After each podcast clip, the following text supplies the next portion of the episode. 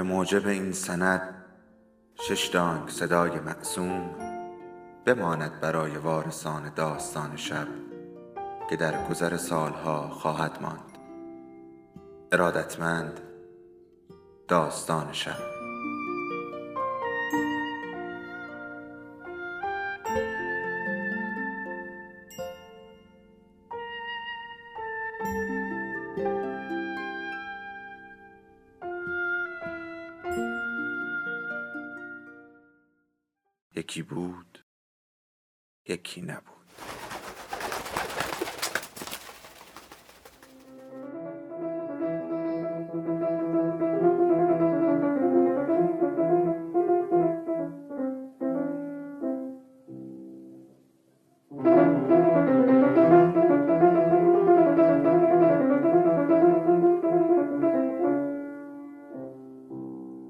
دد قدم خیر.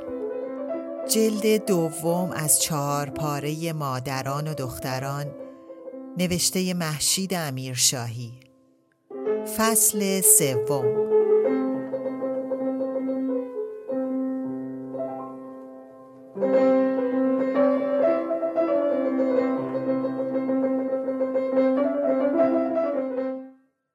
مهربانو یک پایش را زیرش گذاشته بود و بر نیمکت بالای اتاق نشیمن که از کوسنهای ریز و درشت دستدوز رنگین بود نشسته بود و با هر دو دست با تور حاشیه دستمالش ور می رفت. نه به چشم ماه طلعت نگاه می کرد و نه به صورت معید الاسلام.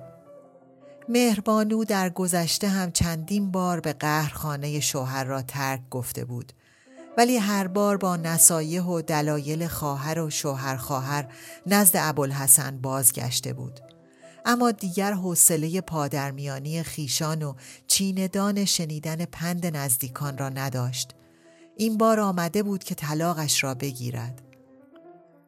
این چند هفته ای که در خانه خواهرش بود حرفی درباره وضع او میانشان رد و بدل نشده بود.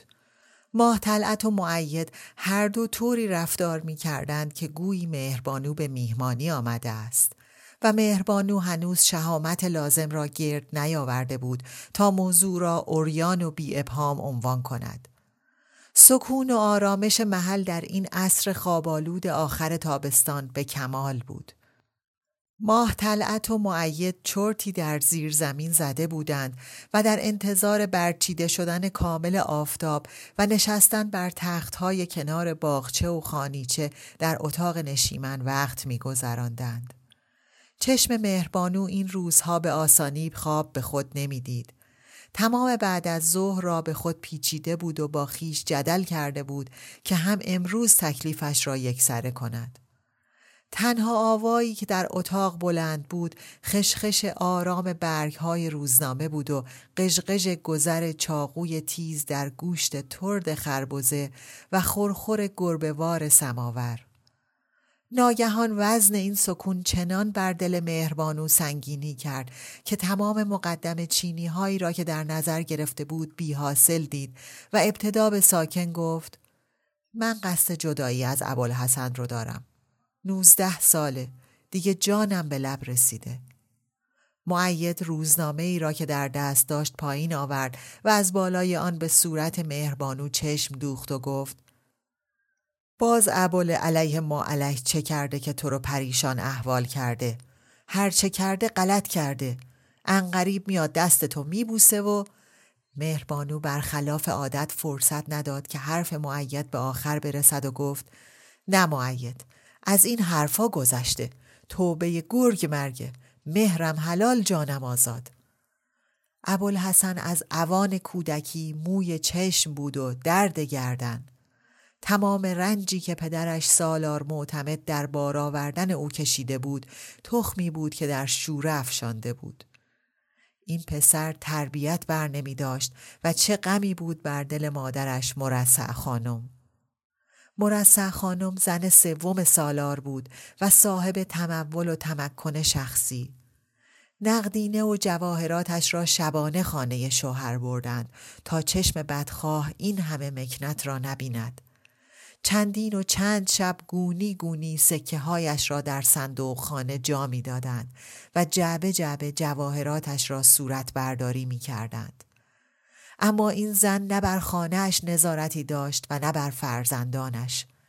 تربیت اطفال بر ذمه خود سالار بود که تنبیه می کرد و تشر می زد و اداره سرای سالار بر عهده محلقا خانم خواهر سالار که در جوانی بیوه شده بود و بعد از مرگ شوی تا سنگ مرد شوی سیاه پوشید و بر اندرون برادر حکم راند. مرسع خانم چون دو همسر دیگر میزایید و شیر می‌داد و تا سالار زنده بود میکوشید تا خلافهای پسر را از پدر بپوشاند. نوزده سال نه معنای بچگی رو فهمیدم نه معنای جوونی رو بیش از این طاقت ندارم. وقتی مهربانوی یازده ساله را برای ابوالحسن گرفتند و به خانه آوردند ابوالحسن هیچده سال داشت. یک هفته پس از شب زفاف داماد مرواریدهایی را که بر لباس عروس خانم دوخته بودند چید و در بازار زرگرها فروخت تا خرج نم کرده های تاق و جفتش کند. مرسع خانم لباس را از چشم تیزبین محلقا خانم پنهان داشت و به مهربانو مشتی جواهر پیاده بخشید تا موضوع را به پدر شوهر لو ندهد. اگر سالار از این قضیه بویی می برد واویلا می شد. شبهایی که ابوالحسن به شبگردی می رفت باز مرسع خانم بود که با هزار بند بازی و ترفند گرد به چشم صاحب اختیار سرای می پاشید و آقا را از حضور پسر در خانه مطمئن می ساخت تا مبادا جنجال برپا شود. سالار معتمد اصولا طبع شکاک داشت و خصوصا به کارهای ابوالحسن زنین بود. این جوان نااهل بود به علاوه مهربانو عروسی بود که چون تخم چشم عزیزش می داشت. دختر رفیق دیرینش محب علی خان که قسم برادری با او خورده بود. مهربانو را به این امید به عقد ابوالحسن درآورده بود که او را سر به راه و پا به راه کند و از آن زمان دوگانه چشم نگران رفتار پسر بود. مباد فرزند به زلال بیاید مباد عروس چنان آزرده شود که موجب کدورت خانواده محب علی خان گردد. مهربانو در قلمرو مجلل و مقید سالار معتمد و در میان جمع خیشان شوهر سرگشته بود و با شوهر هیچ رابطه ای سوای برآوردن هوس آنی او نداشت. از بد حادثه در همان شب گردک بار گرفته بود و در خانه ای که با همه وسعت و ثروت خانه آشنای او نبود و در دوران بارداری که احوالاتش غریب بود و با جسهش نمی‌خواند به همه توجه پدر شوهر و نوازش مادر شوهر و عشق شوهر نیاز داشت. اگر توجه و نوازش از آن دو مداوم بود از عشق سومی اثری نبود. مهربانوی نوبالغ چشم و گوش بسته از عشق و همسر جز بازی و همبازی چه درکی می توانست داشته باشد؟ تا دقایقی پیش از آنکه پای در هجلگاه بگذارد در خانه پدری به قیل و قال کودکانه و شیطنتهای معصومانه سرگرم بود. خیال و پروایی در سر نداشت. خندش شکربار و گریهش چون ابر بهار. نشاط و غمش یکسان تراوت داشت. گمان می کرد که روابط زناشویی هم نوعی بازی شبانه است و به تجربه دریافته بود که تاوا تاو این بازی را ندارد.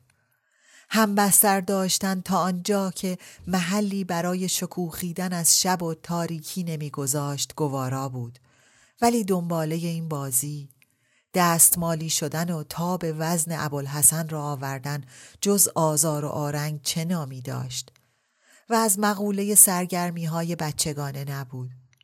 از ابوالحسن کارهایی سر می‌زد که به نظر او نادرست می آمد و تو هم با زورگویی بود. گویی قواعد این بازی را همیشه ابول به دلخواه می نوشت و در نتیجه مهربانو همیشه بازنده می. کولی می‌داد و جریمه می گرفت. مداوما سوزش داشت و در دوران حاملگی دلاشوبه هم بر دردهای دیگر افزون شد. دیگه توانایی ندارم. طاقتم تاقه هفته های اول مهربانو به سطوری میمانست که بر دست و پا شکال دارد.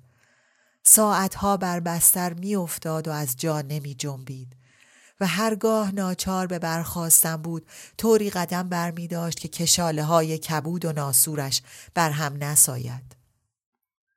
هر بار که مهربانو به مرسع خانم از اعمال ابوالحسن شکایت می برد مرسع خانم سر و رویش را می بوسید و فقط می گفت نه کار خلاف شرعی نکرده است. عادت می‌کنی ببم درست می‌شد. صبر داشته باش. دیگه کاسه صبرم لبریزه. بر میز کنار دیوار گردوی تازه که با پوستی زرین فال فال در ظرفی بلور چیده شده بود یادآور خونکای شمیران بود و در خوشه های انگور بیدانه و ریش بابا که بر برگ های مو در سبدی خفته بود هوای سکرآور تاکستان را با خود داشت. یخ در تنگ آب شناور بود و بر پشت مشربه آغار نشسته بود. حرارت آفتاب در پس حسیرهای افتاده مانده بود و فقط نوری سایه نیم سایه و هاشور خورده به اتاق میریخت.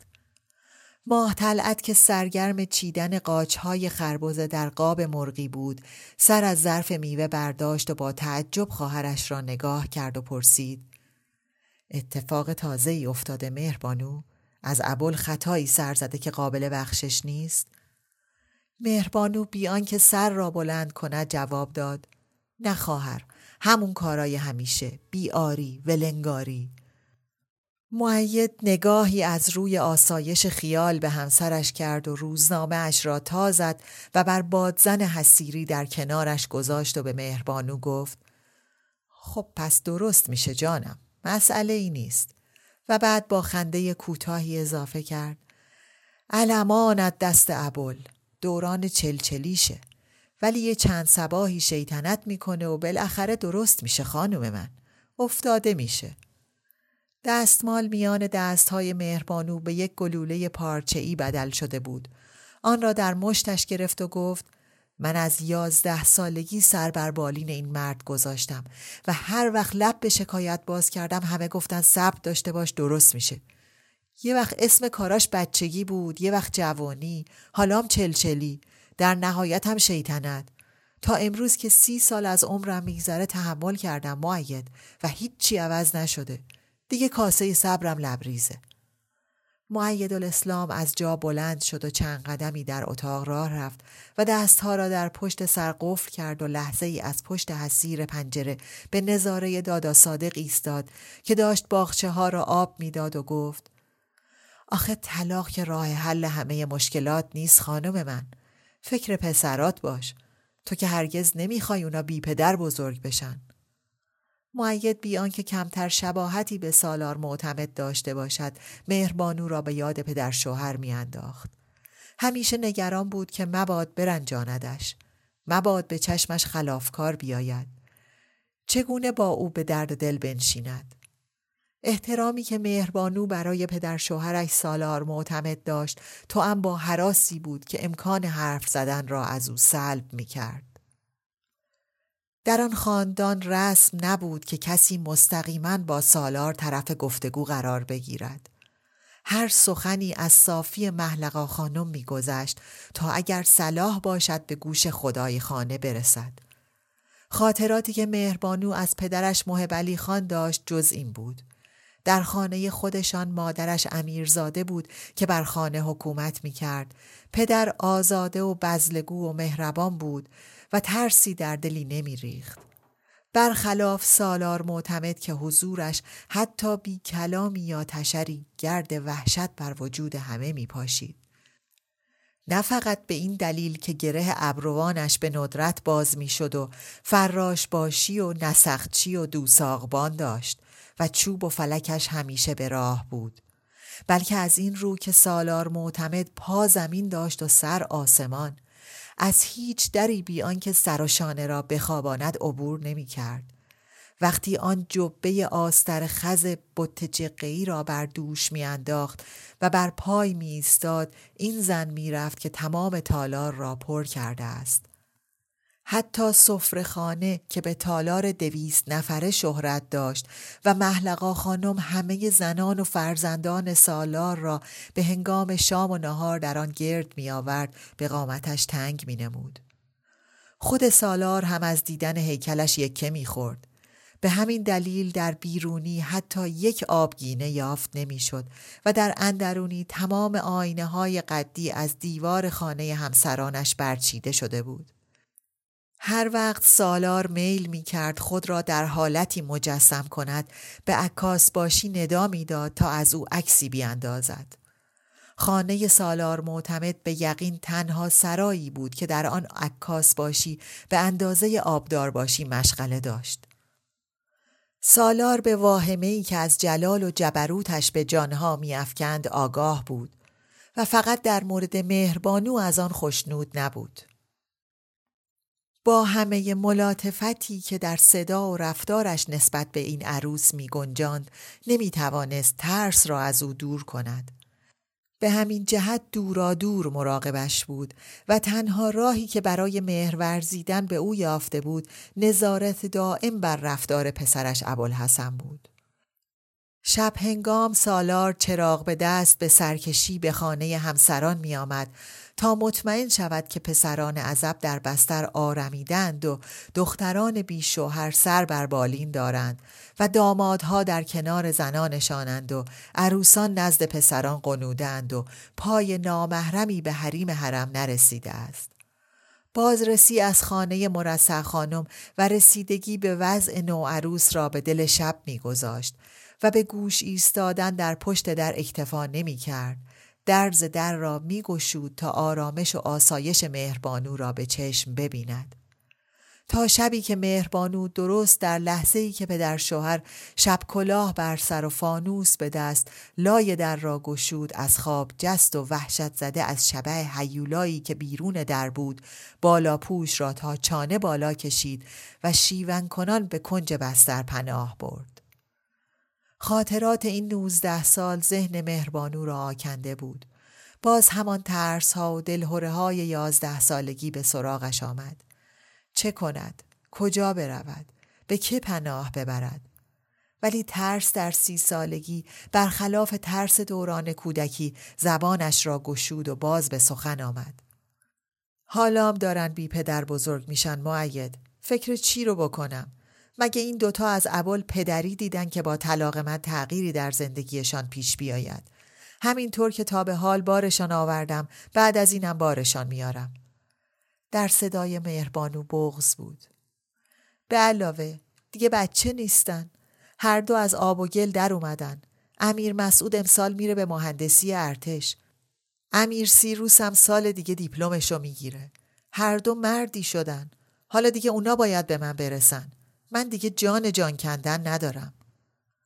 ماه طلعت به هاجر که کنار میز سماور ایستاده بود اشاره کرد که چای را بریزد و رو به خواهرش گفت حالا بی خود خلقتو تنگ نکن مهربانو. یه چند روز پیش ما هستی تا انشالله غضبت فروکش کنه و عبالم دست و پاتو ببوسه. اون وقت برمیگردی سر خانه و زندگی عجله ای نیست. پسرها هم که فعلا هر دو در ییلاق دیال آبادن. من امیدوار بودم که مهرولیا برای تابستان از سفر برگرده و قبل از اینکه ماه منیر به سفر بره همه این فصل رو بریم به دیال آباد. سال هاست اونجا دوره هم جمع نشدیم. امسالم باز نشد. انشالله سال دیگه. فعلا تو یه چند روز فکر هیچی رو نکن.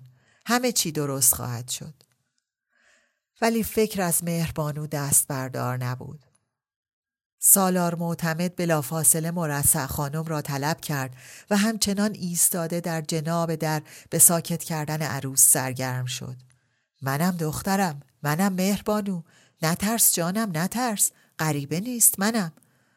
و چون مهربانوی خوابالود ترس خورده صدای او را تشخیص نمی‌داد و دیوانوار فریاد می‌کشید و مادرش امیرزاده و دایش فاتول و ددهش قدم خیر را به کمک میطلبید پسرش را خواند. ابوالحسن زن تو آروم کن. ابوالحسن خوابی؟ ابوالحسن. و در اتاق را چارتاق کرد. در همان لحظه محلقا خانم و مرسع خانم هم همراه چند مستخدم با شم و چراغ رسیدند. محلقا خانم به روشن کردن لاله های سربخاری مشغول شد و مرسع خانم عروس را بر زانو نشاند و سرش را بر سینه گرفت و سالار معتمد لحاف را پس زد تا پسرش را از خواب اقمایی درآورد. اما در بستر جای خالی ابوالحسن را متکا و شب کلاهی پر کرده بود و از داماد اثری نبود. خون چشمان سالار را گرفت. کجاست این حرمزاده نرخر؟ این آخرین تصویری بود که مهربانو از سالار در ذهن داشت.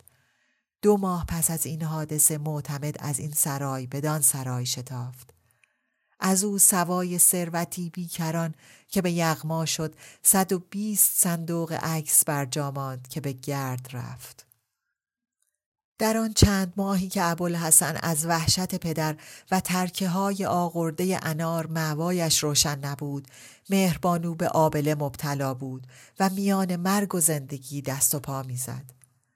شبی که سقف صندوق خانه مرسع خانم را شکافتند و مقادیری پول نقد و جواهر ریز و درشت را بردند مهربانو از خطر مرگ جسته بود و ابوالحسن هنوز به خانه پدری باز نگشته بود.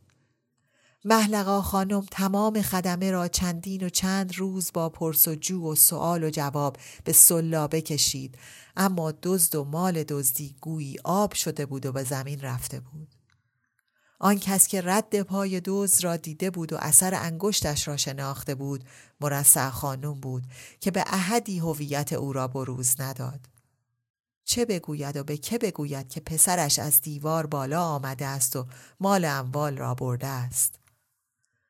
دو شکم زاییدم بی اون که معنای شوهرداری رو بفهمم. نوزده سال از عمرم رو به پای این مرد تلف کردم بی اون که یه دم روی خوش ببینم. تا زمانی که امیرزاده حیات داشت مهربانو نتوانست حتی کلمه ای از شوربختیش را برای او بگوید. بعد از فوت مادرگاه نزد خواهران از زندگیش شکایت می برد و از هر یک واکنشی به اقتضای طبیعتشان می‌دید. ماه طلعت او را به شکیبایی می‌خواند و مهرولیا برایش دل میسوزاند و ماه منیر در خود فرو می‌رفت. ماه طلعت گفت این حرفا را از روی خلق تنگی می‌زنی مهربانو. اختلاف بین زن و شوهر گاه رخ میده اما چه شیرین آشتیه بعد از دعوا. از من بشنو هیچ کس در زندگی چون شوهر به آدم نزدیک نیست. شوهر جان عزیز عزیزم. شاید برای شما خواهر جان. من که خدا شاهد جز درد و ادبار و بدبختی از شوهر ندیدم. معید دنباله حرف خودش را گرفت و گفت البته پسرها هر دو آقا شدن ماشالله. البته که هر دو وظیفه دارند که دست به سینه مادر و مطیع اوامر مادر باشند. هستند. شکر. هزار شکر. اما سایه پدر هم باید بر سرشون باشه. مهربانو دستمال را کنار گذاشت و چایش را بی آنکه شیرین کند هم زد و گفت ماه منیر هرگز سایه پدر به خودش ندید ولی بالاخره بزرگ شد. خوب یا بد معید اصرار کرد نه نه بالاخره سایه مرد باید در زندگی باشد. تو که قصد تجدید فراش نداری خانم من. ولش کن ابولو هر غلطی می‌کنه بکنه. تحمل داشته باش. بالاخره بودش از نبودش بهتره. نه والا هیچ بهتر نیست. خیال می‌کنم مرده. استغفر الله این همه زن بیوه و شوهر مرده تو دنیا هست. مگه آسمون زمین اومده؟ نه. به هر حال هر کسی بیوه با مطلقه فرق داره عزیزم. با زن شوهر مرده همه همدلی دارن. جز نیکی از اون مرحوم یاد نمی کنن و از این راه مرهم بر دل زن می‌ذارن اما زن مطلقه فقط بد و رد درباره شوهرش میشنوه. خودش اسباب حرف و سخن میشه. خدایی ناکرده مردها قصد ناسواب پیدا می‌کنن. به این اطفال معصوم رحم کن مهربانو. مهربانو همچنان به هم زدن چای تلخ ادامه داد و گفت معید من دلم نمی‌خواد حرف و روی شما رو زمین بندازم. ولی من امروز به مشاوره اینجا نیومدم اومدم به شما و خواهر بزرگم اطلاع بدم که قصد جدایی از ابول رو دارم لبهای مهربانو سفید شده بود و صدایش میلرزید. معید لبش را گزید و دوباره روزنامه اش را به دست گرفت و گفت این صحبتهای ناروا رو نکن. حیف از توست جانم. من و خانم که راضی نیستیم زندگی تو از هم بپاشه. این را بدان. مهربانو گفت این زندگی از روز اول از هم پاشیده بود. و سر را بر زانو گذاشت و گریه را سر داد. عمر ما را مهلت امروز و فردای تو نیست. من که یک امروز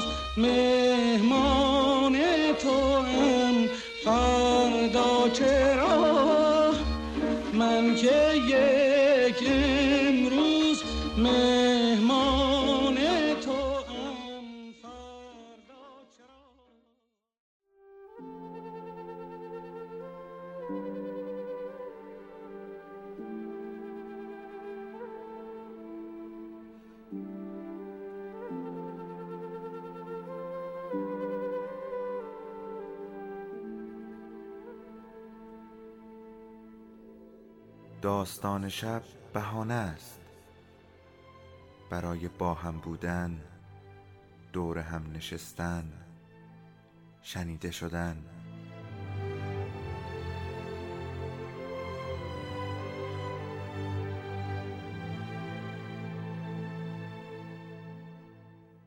صدای افسانه ها رو میشنویم.